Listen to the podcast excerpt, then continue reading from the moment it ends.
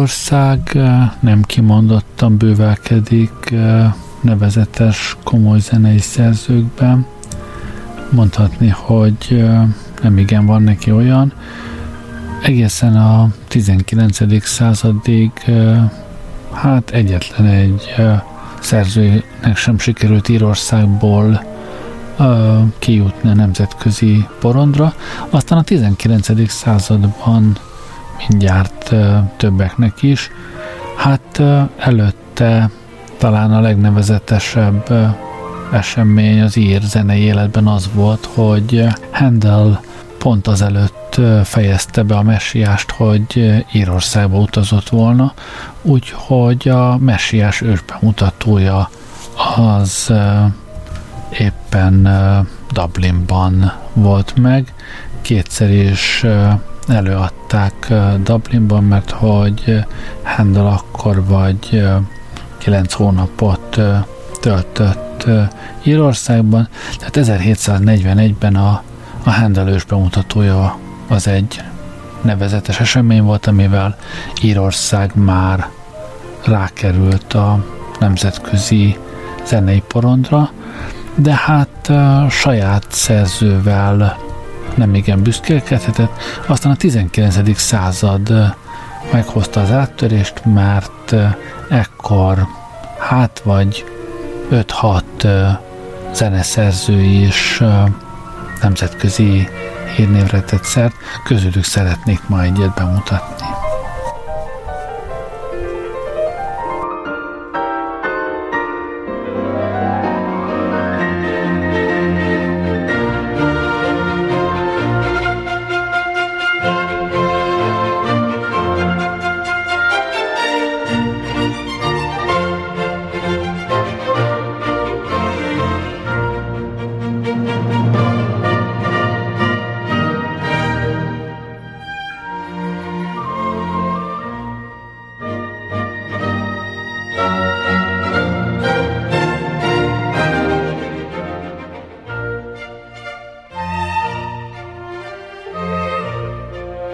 Szóval,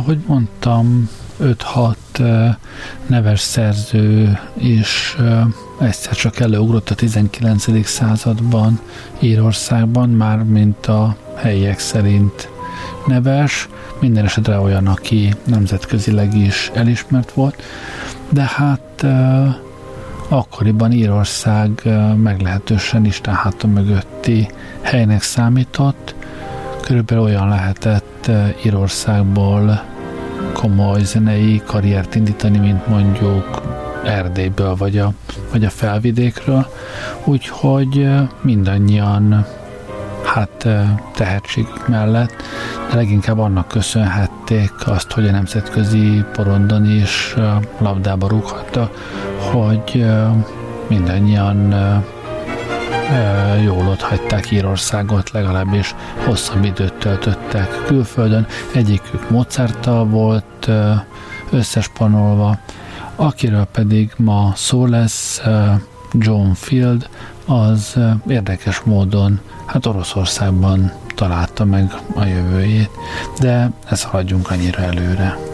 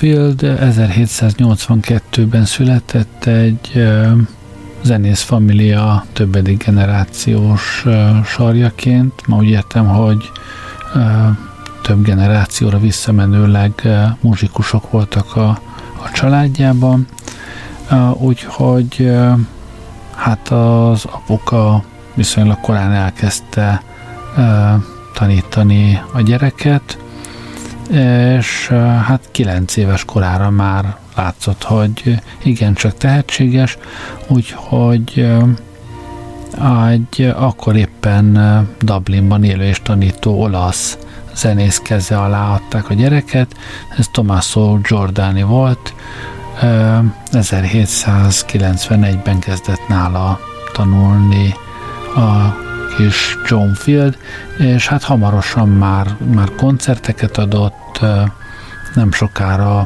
direkt neki írt a tanára darabot, amit szintén nagy sikerrel adott elő.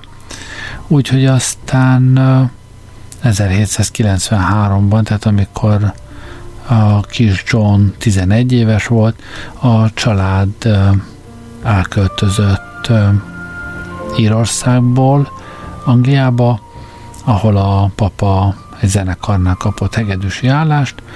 Egy darabig ott voltak, de aztán Londonba költöztek viszonylag hamar, és mivel a gyerek ilyen tehetséges volt, úgy döntöttek, hogy tovább kell tanítatni, és Clementinél a hát magas szintjén elég híres zongorista és, és zeneszerző vette a kezei alá, aki, aki akkoriban egy fontos zongoratanár volt Londonban. A díjazás elég húzós volt, tehát sokat kért a Clementi azért, hogy, hogy tanítsa a gyereket, meg aztán Clementinek akkoriban egy ilyen zongora gyára és szalonja is volt, tehát ő zongorákat árult egyebek között a, a londoni úri közönségnek, úgyhogy a tandíj fejében, vagy a tandíj egy részének fejében a kis John arra kényszerült, hogy a zongoraszalomban tolja egész nap. Ott ült a zongoraszalomban, és lényegében reklámzenélt az úri közönségnek, ami hát elég strapás lehetett, ugyanakkor ez azt is jelentett, hogy iszonyat mennyiséget gyakorolt, ezért aztán hát nem sokkal később, mikor bejárt Európát, azt találták, hogy hát egy elképesztően képzett technikailag nagyon jó zongorista.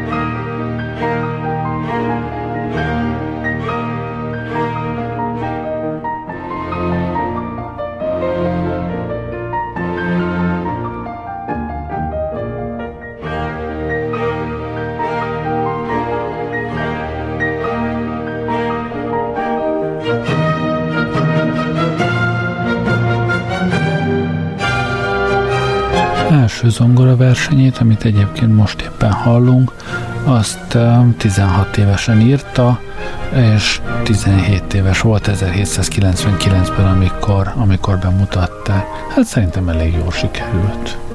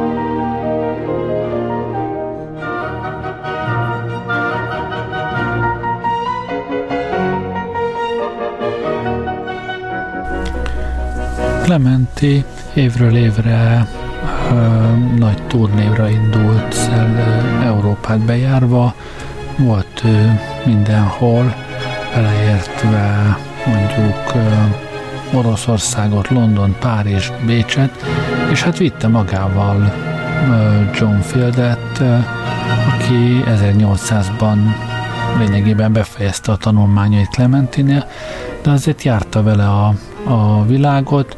Hát ugye a Clementi turnék célja részben az volt, hogy Clementi műveit árulják, vagy azt népszerűsítsék részben, hogy zongoráladásokat is behozzana. Tehát Field járt a Clementivel a világot, aztán 1803-ban Field úgy döntött, hogy ott marad Szentpéterváron, ahol megtanult franciául, ami nyilván ugye az orosz cári udvar nyelve, meg az arisztokrácia nyelve volt, és onnantól kezdve Oroszországban utazgatott, Rigába, Moszkvába, Riga akkor még ugye Oroszország volt, és hát onnantól kezdve Pétervári kiinduló ponttal járt Európába, koncertezett Párizsban, Bécsben, Londonban, nagy sikerrel, Dublinban minden esetre nem ment vissza, úgyhogy ő lényegében végleg áttette a működési területét Oroszországba.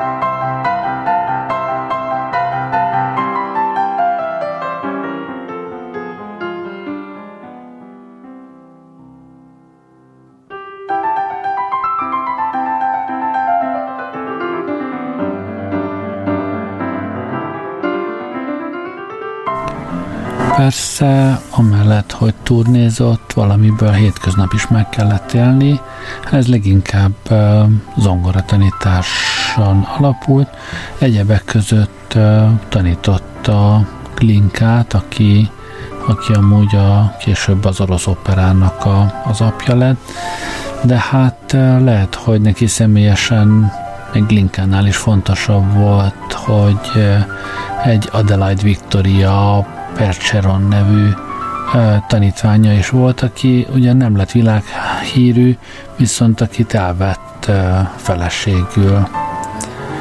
A házasság olyan nagyon nem lett sikeres, mert hogy azért beszerzett magának egy, egy szeretőt is a feleség mellé, egy bizonyos Mademoiselle Charpentier-t, aki jó eséllyel semmilyen módon nem kapcsolódik a Charpentier nevű zeneszerzőhöz, de akitől született egy, egy Leon nevű fia.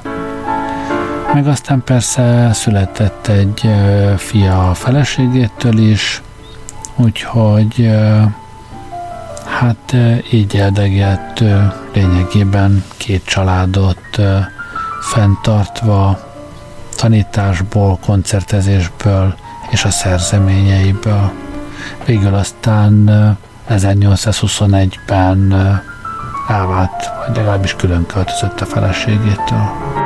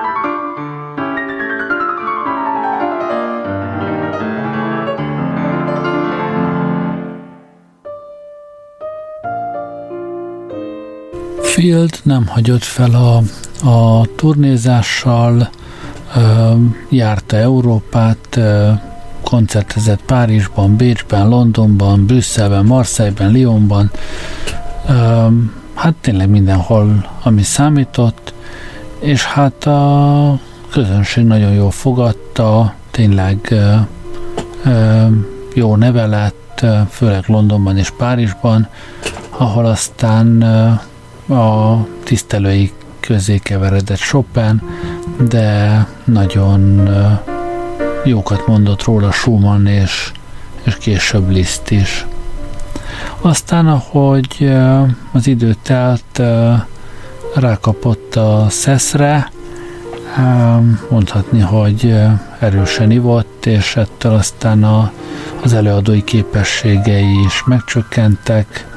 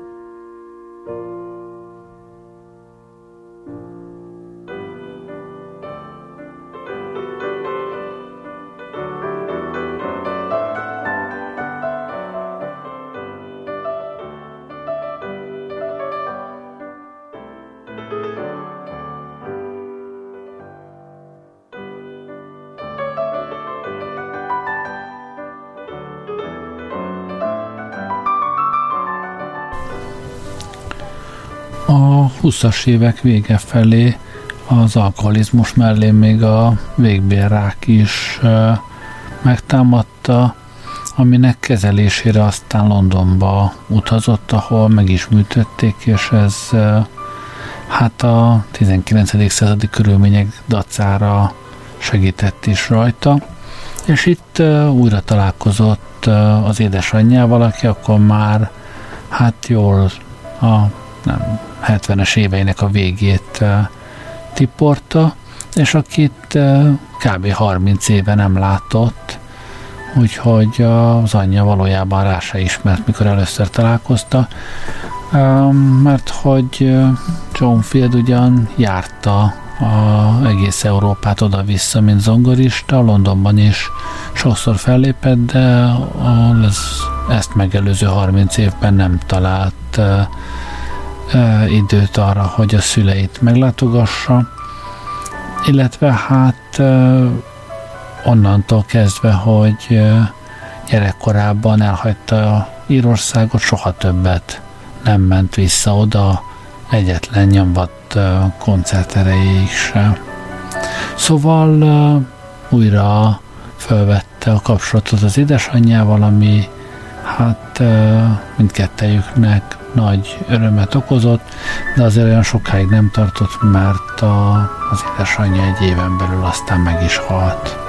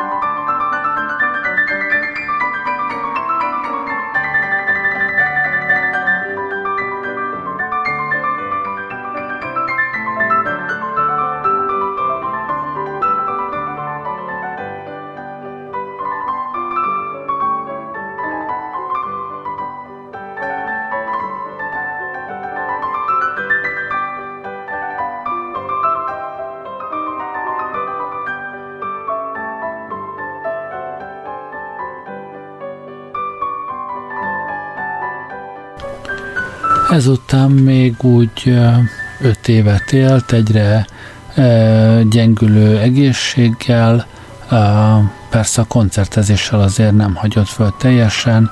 Az utolsó koncertjét 36 márciusában adta, és aztán 37 januárjában halt meg Moszkvában tüdőgyulladásban.